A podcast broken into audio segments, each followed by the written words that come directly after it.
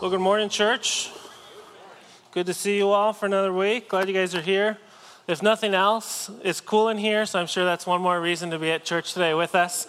Uh, I know yesterday my wife and I, we were just thinking, okay, we either stay inside or go somewhere cool, like the movies or, you know, somewhere where it's nice and um, uh, plenty of AC in there and things. Uh, so today we're going to be continuing in our series, uh, Empty Promises. If you weren't here with us last week, um, it's kind of like you're coming in 10 minutes late to the movie. So let me catch up on what you missed last week, okay? Uh, last week we began the series just by talking about um, how all of us at some point in our lives start looking for satisfaction, fulfillment, uh, beauty, uh, love. We look for all these other things, um, often in the things of this world and how the longing of our heart is to find true satisfaction, true contentment, true uh, peace. And yet, how the things of this world that we search after, they can easily become, as the Bible talks about, um, they can become idols to us. Things that we chase after, thinking they're going to provide what only God can provide. And so last week we talked about how um, oftentimes idols begin as good things. It's something that, in and of itself, is not bad, but it becomes the ultimate thing, the most important thing to us. And often, as a result, there's a damage that ensues, whether in our relationships with others, whether in our own lives. And if nothing else, ultimately, we're left just feeling kind of empty, feeling like there's got to be more to this at that point. And so, last week, you might remember that uh, I gave you two challenges if you didn't remember it, this is kind of a reminder. Uh, but the one challenge I gave is to spend some time with this card that you got on your way out. And it had five questions on it, just to get you thinking about where might there be an idol in my life. Um, and that was really the challenge to spend some time praying, asking God, God, search me and know me. Help me to see myself as I really am. And we gave you some of these questions to help you think about that.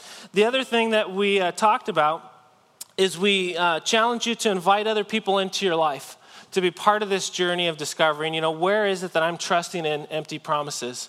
Um, and last week was uh, great to see. We had, um, uh, between last week and then kind of the week before combined, we had uh, almost 100 people take that step to join a group or to start a group, which is just awesome when you think about uh, we have about 300 other people in groups. So, all in all, I mean, we have about 400 people that are going to be going through this study, uh, which I'm just elated about and excited about. Um, and uh, I want to just kind of encourage you if you maybe were waiting and didn't sign up and thought, you know, I don't know if I want to do this. Um, I came across this last week, something uh, one of our small group members said.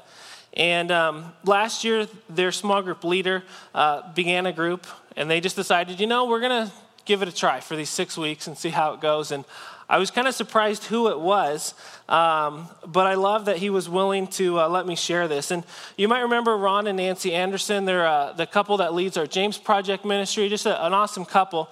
But Ron mentioned this to his group, and I, I wanted to share it with you as an encouragement. He said, I must confess that I was a fence sitter when it came to joining a small group. This may surprise some of you.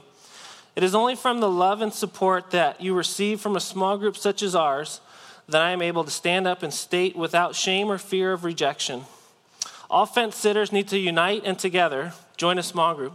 It's one of the best things I've done in my life. Of course, the top of the chart was marrying Nancy. And I just love, love that he said that to his group and was willing to share that because maybe you're in that same place. You're kind of sitting on the fence, you know, not sure. Uh, let me just put one fear kind of to rest. This isn't a life sentence. Okay, all we're saying is give a group a shot for six weeks, um, see how it goes, just as you go through this study. And then if it doesn't work at that point, if the people are really weird, you know, you have my permission, okay, uh, step out of the group, you know, don't continue on after that as well. But I think, I think what you'll find is you're going to join it, you're going to enjoy those new friendships, those new relationships, and maybe even learn a few things about yourself and about others as you go through this. So just want to encourage you to do that. This is kind of the last week to jump in a group. And um, uh, all the details, it's in your program, so I don't want to get into that. But that brings us to today. Today, we're going to be talking about achievement, success, uh, seeking out um, accolades, accomplishments, all of those things. So, think for a second in your mind about what are the most, uh, I guess, the things you're proudest about. You know, what would those accomplishments, those successes be that come to your mind as you just think about that? The things that just stand out more than anything. I know I uh, spent some time this week um, looking to kind of see what I, what I had in my um, garage of all places. But, uh, but, but was just thinking, you know, what are the things that represent some of the accomplishments I've had? And I thought about sharing these for you because maybe you can identify with some of these in your own life as well, some of the accomplishments that you've had over the years. So I thought way back to a elementary school and I found um, this certificate of participation. You know, maybe you remember this. You showed up for something, so they gave you a certificate, right? Uh, kind of an accomplishment. But later I found uh, another academic accomplishment. It was from a science fair, like in junior high, and I thought, oh, that's pretty cool, you know, an academic accomplishment that I had. Um, I was looking to see if I could find my junior high yearbook. Uh, I couldn't find it, but, but in eighth grade, I, I kind of had my claim to fame, you could say. Uh, one of the accomplishments was uh, eighth grade. Uh, we voted, you know, on kind of who's the best at this, the most of that, and uh, somehow they voted me most gorgeous guy. Maybe you can see why with that beautiful photo. Some of you, when I when you see that, I know what you're going to think about. You're going to think he could be one of those backup singers in Hanson, back from the 90s, okay? Definitely could be. All right, I better take that off so I don't distract you. Uh, but I kept thinking, you know, what are the other accomplishments, other achievements? I thought about a physical achievement from sports. I did soccer. Uh, so I found this trophy from when I was on the JV boys team. Uh, I was kind of the MVP that particular year. Um, I continued forward and thought, you know, what are the other academic achievements? And I uh, thought about graduating from college. I went to Biola, so I graduated from there and continued on afterwards and got my master's. And those are things I'm, I'm proud of, uh, things that are important to me. And then uh, there's a couple other things that, that came to mind. The one was an accomplishment at my first job. Uh, I worked there for six years. They gave me this plaque, you know, at the end, and you know, it's just a plaque, but it's kind of cool. Your first job, you know, they're just saying, "Hey, we appreciate you for these six years that you served in high school and college, and even the first few years I was here on staff." And then the last two things I, I came across that I was definitely proud of. The first is uh, this mug, you know, world's best boss. I don't know if any of you have gotten that same thing.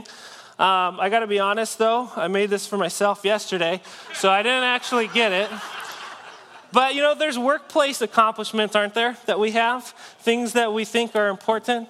And then the last thing I came across was this uh, golden pin. Few of you know what this is, but this is a pretty big deal.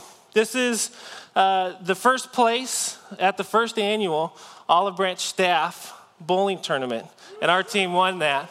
So that's something I'm definitely proud about. Uh, even though I think our team probably only won because Greg bowled like a 250 or some crazy score that day. But you think of your life. You know, I mentioned some of these just as kind of a, a fun way to think back.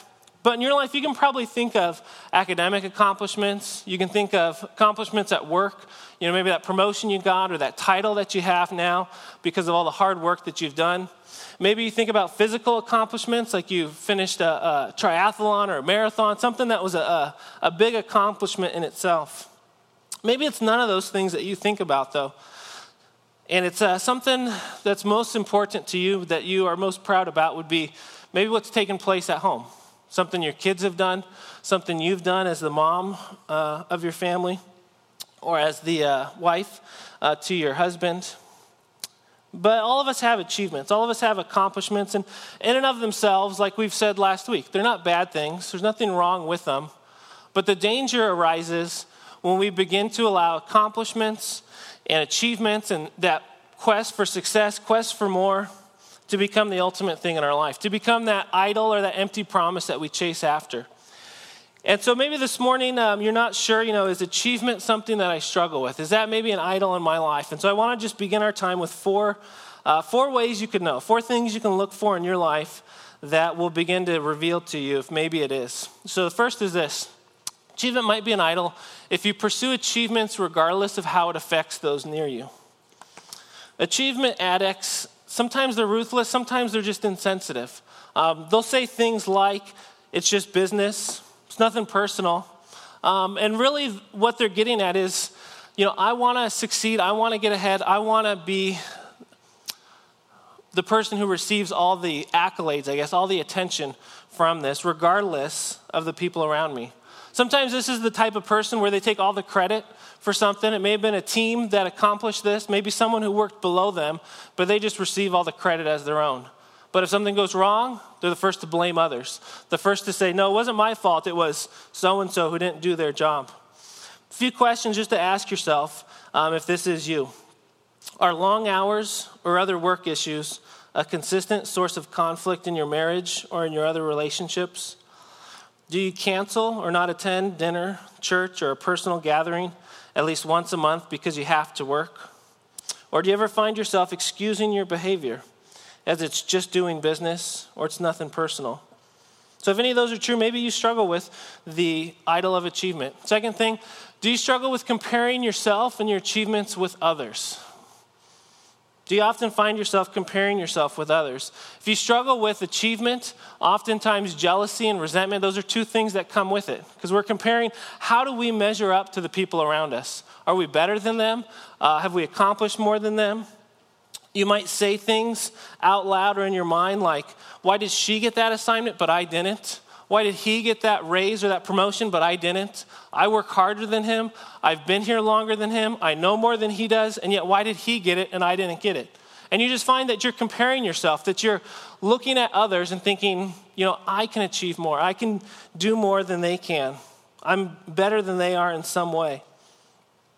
Third thing is uh, do you try to control the opinion and approval of others by your performance?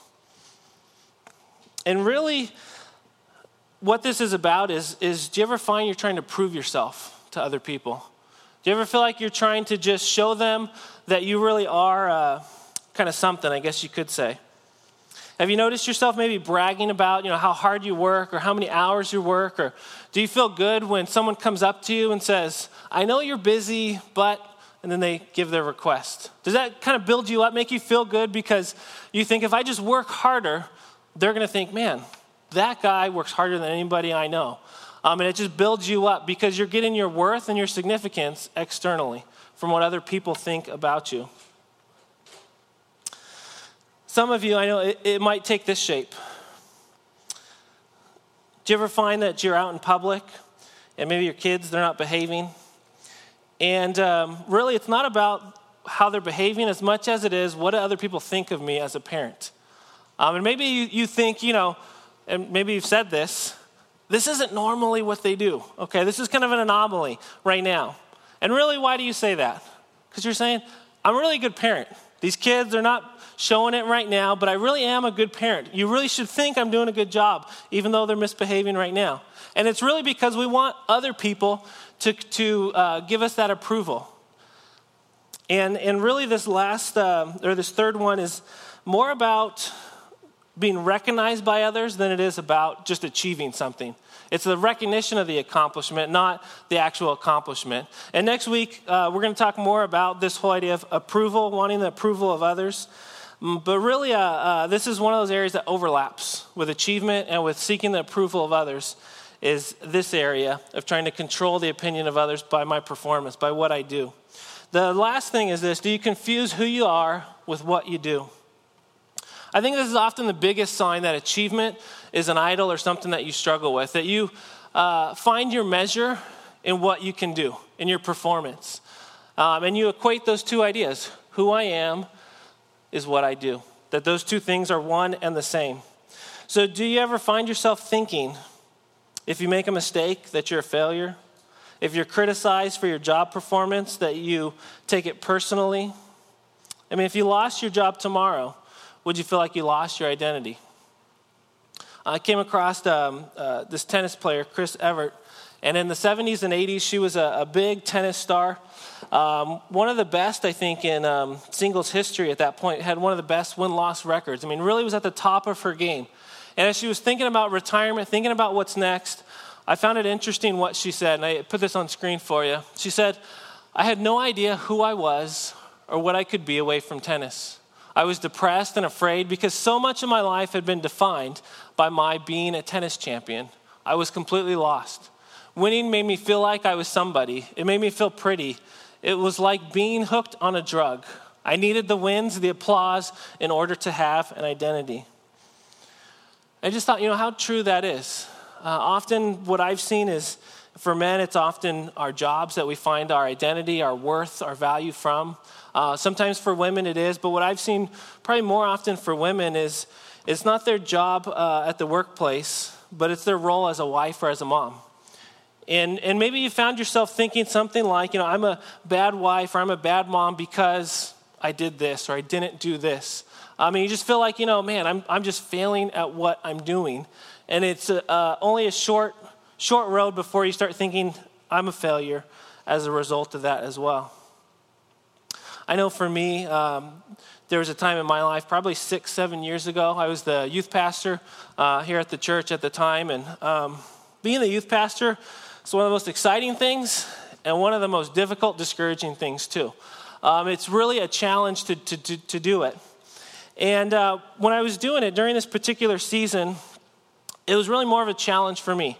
You have to juggle so many different things, you know, with students, with parents, with leaders. There's all these different kind of competing demands that, that go for your time. And I just remember in this particular season um, being really discouraged, you know, feeling like things weren't turning out like I thought they should. You know, the youth group didn't look like I envisioned a successful youth group to look. And I just began to find myself thinking, you know, I feel like I'm, I'm really failing at what I'm doing, failing at this job. And it wasn't too much longer before I began to find myself thinking, you know, I'm failing at this, which means I'm a failure. And really to equate those two, you know, that what I do is who I am. And it took me a while to come to the place to realize, no, those are, those are two different things. Um, and one of the guys on our small group team, he said, you know, failure is what you do, it's not who you are. I thought, you know, that's a great way to, to picture it and to think about it, but yet it's easier to say that than it is to really believe it sometimes. When you're in that discouraging place, feeling like you're failing at your job or failing at your role at home. So, achievement's something, I mean, I would be the first to say, this is a struggle for me. There's an area in my life where I would say, yeah, that can be an idol in my life. And again, it, it began probably for me as something good. My parents work really hard, and I think that work ethic got instilled in me. And yet, it's easy for that good thing to become the ultimate thing to me sometimes. To really seek out achievement and success um, and looking good to other people more than anything else. You know, if you ask yourself why, why do I do this? Um, you probably would get all different answers. I mean, if we went through this room. I mean, it might be because of the excitement of it, because you feel like if I'm achieving, if I'm accomplishing a lot, I feel like someone. I feel like I'm important. Um, I feel like it, it, just gives me that exhilarating, adrenaline filled um, just feeling when I'm just doing a lot. When I'm closing that sales deal, I just feel like, man, I can do anything at this point. And yet, if we're going to be chasing achievement, we need to realize that it's kind of like being on a treadmill. You know, when you're on a treadmill, you don't get anywhere. You know, you can be putting a treadmill, uh, you know, in the middle of this room, and if you want to ever get to the back door, you're never going to get there. You can run as hard as you want, as fast as you want. You're just going to stay on that treadmill, going, going, going, going. That's kind of like what it is when achievement becomes the most important thing. We keep chasing it, we keep chasing it, and yet we never get to that destination that we want. It never satisfies us. King Solomon, you think of him from the Old Testament, he was one of the most uh, well known kings, one of the most successful kings, if you want to put it that way. A man who accomplished tons and tons of stuff. I mean, built lots of things, accumulated huge amounts of wealth. I read in one place um, where they said, you know, in a given year, kind of at the peak of his reign, he was probably collecting over a billion dollars if you were to convert it to money today. Um, I mean, it's astounding to think about this man and all that he did. And yet, I want you to notice what he said in the book of Ecclesiastes. He said, Then I considered all that my hands had done and the toil I had expended in doing it. And behold, all was vanity and a striving after wind, and there was nothing to be gained under the sun. Solomon uses this whole idea of, of under the sun to really encompass a life lived apart from God is really the term he kind of uses. And so what he's saying is apart from there being a God, from God existing, from you living for him, anything you accomplish, anything you do, it's really a waste. It's really going to leave you empty at some point and unsatisfied. And, uh, you know, it's interesting because I think our culture at certain times realizes the same thing that success, that achievements, they only get you so far, and that you get there and then you want more. And I, I came across this quote uh, that I thought described it well. It says, My drive in life is from this horrible fear of being mediocre. And that's always pushing me, pushing me. Because even though I've become somebody, I still have to prove that I'm somebody. My struggle has never ended, and it probably never will. And it was interesting when I read this because it was Madonna who said these words. And you think about, you know, she's kind of hitting the end of her career more so now, but you think about all that she's accomplished, all the records she's sold, all the fame that she accumulated, and yet she was just saying, too, you know, this seems like I never get there. I never arrive. I always want more. I'm never satisfied. There's no finish line. So, how do you get off that treadmill of achievement? How do you begin to escape those empty promises? I want to talk about three things this morning you can begin to do. And the first thing is this uh, start to examine your motivation. We talked about this last week. We talked about how asking that simple question of why, why am I seeking this out? Why do I really want this promotion? Why do I really want to um, do this particular thing? I mean, really ask yourself why. You might think, uh, even as a parent, you know, why am I pushing my kids to be involved in that sport or to, to do this at school? Is it really about them being the best at who they are, at who God's gifted them to be, or is it really more about me wanting to feel like my kid is accomplishing a lot? And what does that say about me as a parent? You know, how does that uh, kind of fill me up instead? And so, really asking, you know, why? Why is it that, that you're seeking after achievement? In the book of Colossians, notice what it says. And whatever you do, in word or deed, do everything in the name of the Lord Jesus, giving thanks to God the Father through him. What Paul's really saying is our motivation in all that we do should be to represent Christ, to show him off, that it shouldn't just be about us, about us getting the focus or the accolades or feeling good about ourselves or building up our ego, that it's not about that. That really, if we get achievements, if we get success, and it's just about us, it's never going to satisfy. And so we need to shift the focus, shift the motivation. Instead of being about us, make it more about Christ. Second thing is stop defining your significance by your position. We talked earlier about that, that simple lie we can believe that what we are is what we do.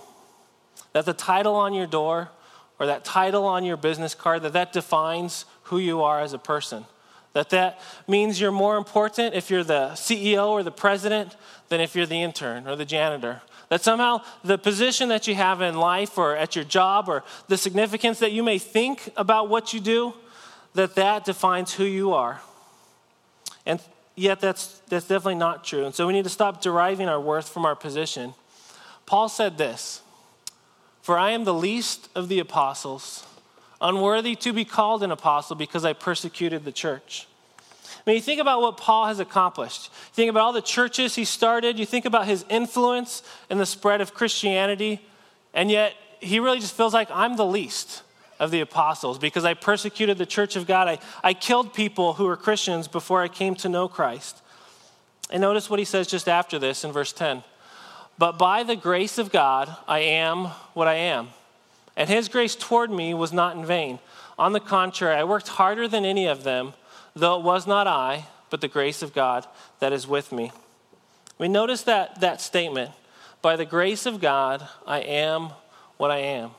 Paul didn't seek to claim credit for all that he's accomplished, all that he's done. He said, I'm the, the only reason I'm an apostle, that I'm in this position, is because the grace of God, because God gave it to me.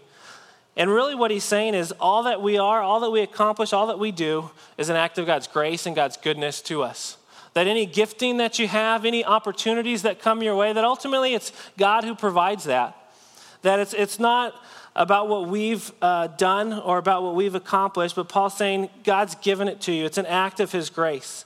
Um, and yet, I find it interesting um, in the middle here, right after he says, uh, I am what I am by the grace of God, he said, His grace toward me was not in vain. On the contrary, I worked harder than any of them.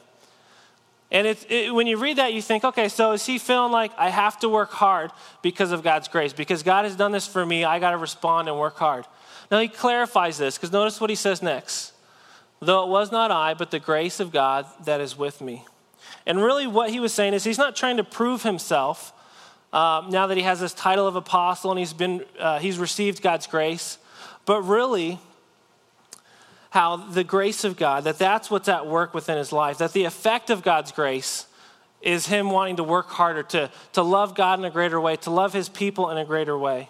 and that it was really God who was working in Paul and through Paul to bless the church, to write these letters, to do so much, um, uh, do so much at that point in time. So think about that, that idea. I am what I am because of the grace of God. Think about what position that you're in right now. I mean, whether it's a lowly one and you think, you know, what I'm doing doesn't matter, or you feel like, man, I'm the boss, I'm calling all the shots, what I'm doing is very significant. Uh, wh- whatever position you find yourself in, don't get caught up in that. Don't allow it to somehow be the place you get your significance or your worth from. Earlier in the book of 1 Corinthians, uh, Paul said this. He said, For consider your calling, brothers. Not many of you were wise according to worldly standards, not many were powerful, not many were of noble birth. But God chose what is foolish in the world to shame the wise. God chose what is weak in the world to shame the strong. God chose what is low and despised in the world, even the things that are not, to bring to nothing things that are, so that no human being might boast in the presence of God. And because of him, you are in Christ Jesus, who became to us wisdom from God, righteousness, sanctification, and redemption.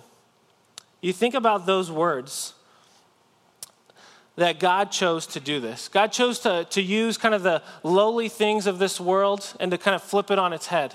You think about so many stories in the Old Testament and New where God used somebody who the world said was insignificant, that shouldn't have amounted to much, and yet they accomplished uh, great things for God. I think about a young shepherd boy, the youngest of eight sons. And in that day and age, people would have thought he's not going to amount to anything. He's just going to be a shepherd, you know, tend the sheep, and that's about it. You know, it's a pretty menial task that he did. And yet, that young boy, God would choose to become the king of Israel, to become one of the great kings that just accomplished amazing things, a man that we know as David today. Uh, but yet, his beginning was very simple, it was a very lowly position. You think about Rahab, she was a prostitute, a foreigner, and yet God chose to use her as she rescued two of the Israelite spies, as she ended up being part of the line of Christ, part of his ancestors as well. That God chose someone like that, that everyone else would have written off. No one would have thought that they would have done anything significant for God. And yet God chose to use them. And the point is not that you may, be, you may end up in a prominent position, you may do something significant, but really the call is whatever position we find ourselves in, to work hard and to trust that God will reward you.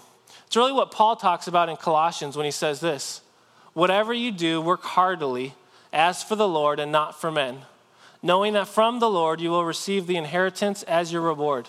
You are serving the Lord Christ. Let that sink, sink in for a minute. Paul says, work hard. And notice what he says the reason is for that at the very beginning.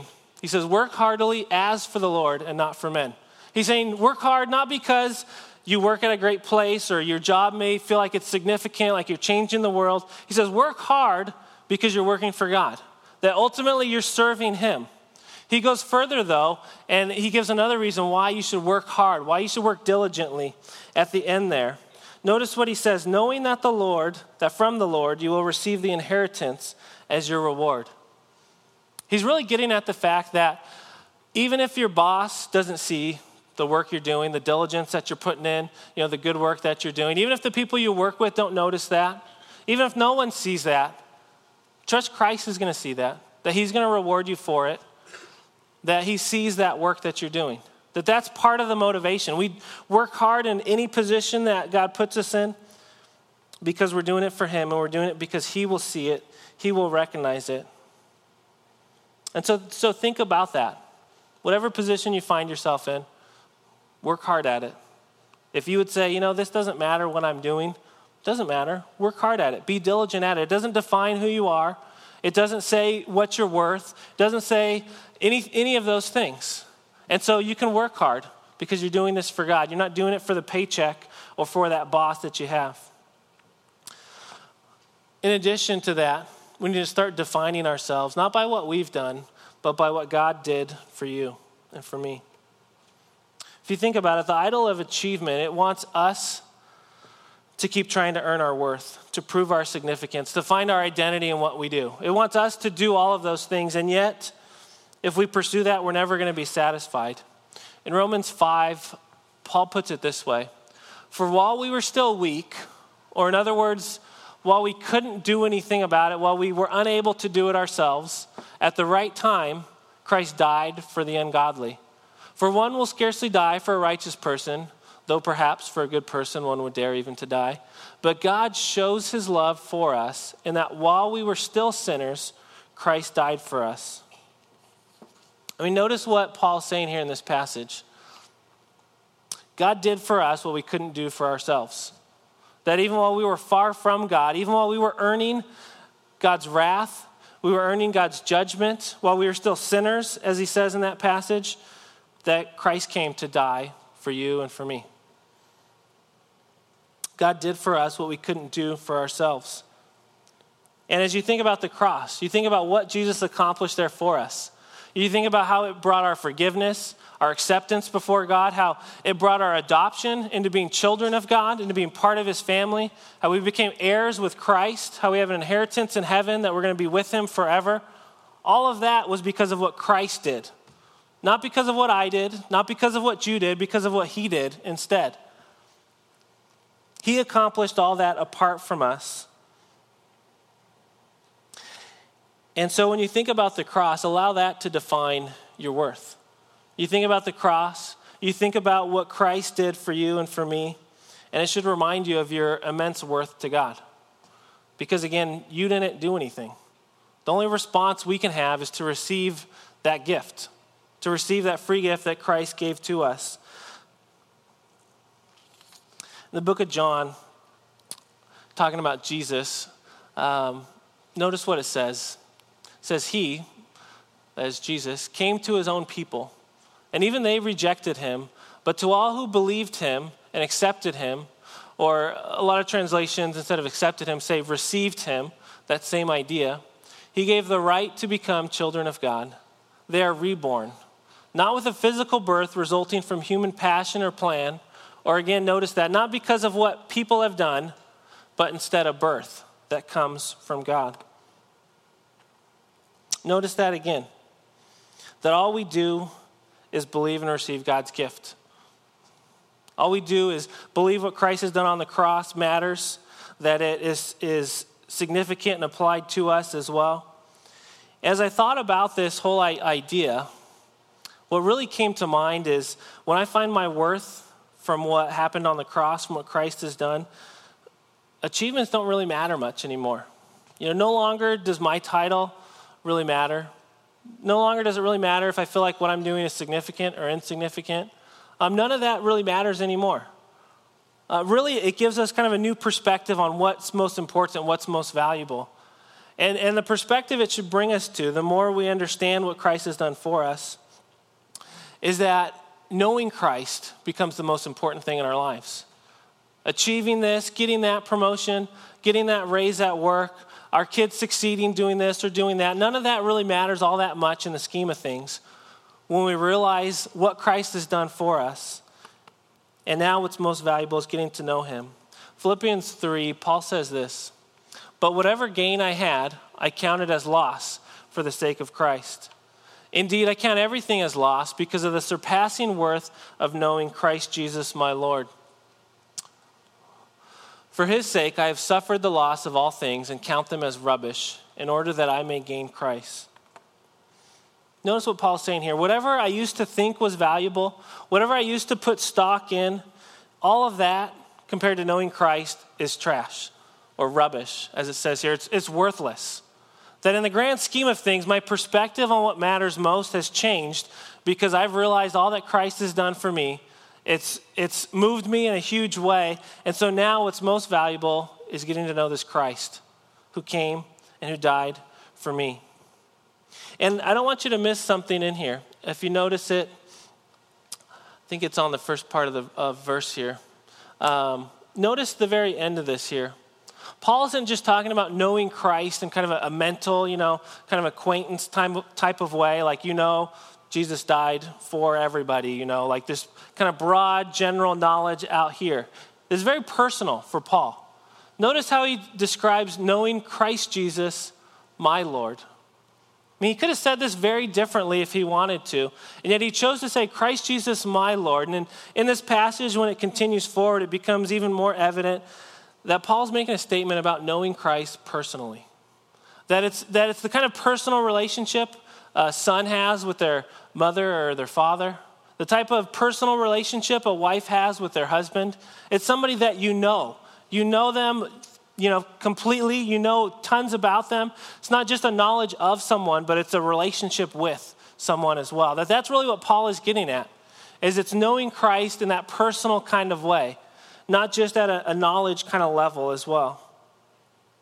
In Galatians 2:20, Paul uh, kind of is even more explicit in this as he says, Jesus came and he loved me and died for me. That for Paul, what he did was really a response to God's grace. That uh, his lifelong ambition, you know, was to know Christ and as a result to love God by loving his people. That ultimately that's all that mattered to Paul at the end of his life, at the end of his ministry as an apostle. And yet, sometimes, and this was something that was convicting to me, sometimes the reason why we don't value knowing Christ is because we don't de- uh, grasp the depth of what he's really done for us. You know, we grasp it at kind of a 30,000 foot level, but we don't realize that Christ came to pay the punishment for my sin. That he suffered and he died because he loved me. That obviously he loved more than just me, but oftentimes we can get caught up in talking about all of us, talking about kind of the people of God, and forget that there's that personal side to it that we have to internalize and that we have to come to grips with.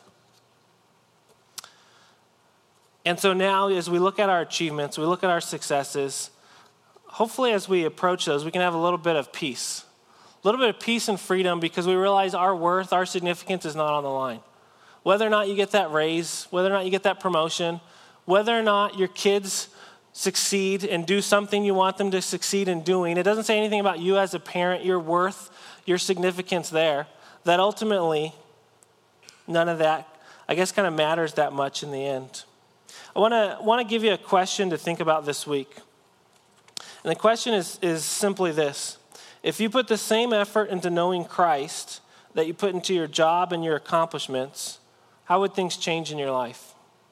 So if you put the same effort, same effort that you put into doing your best at work or into achieving whatever it is that you're trying to achieve, if you put that same effort into knowing Christ, how would it change things? I mean, some of you, I know you work incredibly long hours at work. I mean, you just work super hard. And yet, do you take that same effort and apply it to knowing Christ? Some of you, you train for hours and hours every week getting ready for that marathon or that triathlon or that thing you're physically trying to accomplish and compete in. And yet, do you apply that same kind of time and effort into getting to know Christ, into realizing all that He's accomplished, all that He's done for you? So I want you to just think about that question this week. If you put that same kind of effort into knowing Christ that you put into your job and your accomplishments, how would it change things in your life? As we close, would you just bow your heads and close your eyes with me? I know as I've talked this morning, uh, for some of you, you'd say that you're a follower of Christ, but the idol of achievement is something that you honestly struggle with. Something that you've made the most important thing in your life. And so, if, if maybe that's where you're at, you realize, you know, achievement's something that I struggle with. I try and find my worth from that. If you're tired of that, I, I want you to just do one thing to just admit that that's where you are. And all I want you to do, with every eye closed and head bowed, is just to raise your hand. Just as a sign to God to say, God, I'm tired of trying to, to earn my approval or my worth from what I do, from my performance. And so, if, if that's you and, and you're a follower of Christ, but you would say, you know, this is a struggle for me, something that I have a difficult time doing is finding my worth in what Christ has done. I just want you to raise your hand just for a moment, just as a sign between you and God.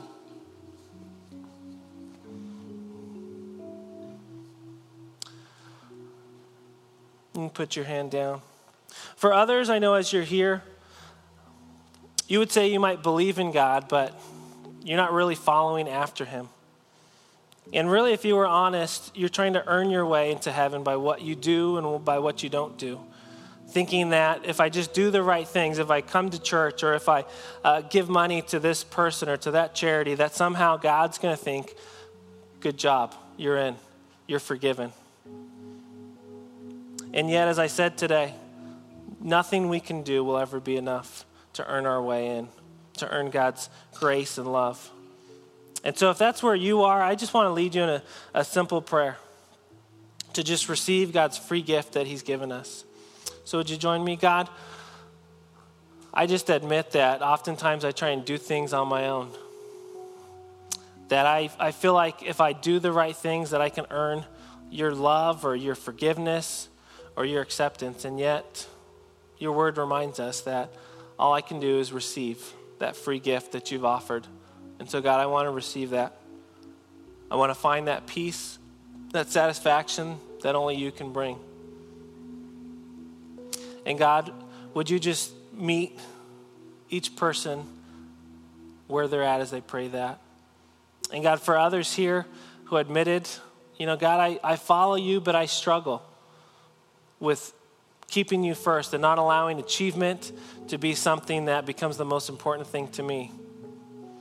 God, would you meet them where they're at? And would you help them to realize the truth of what Jesus said?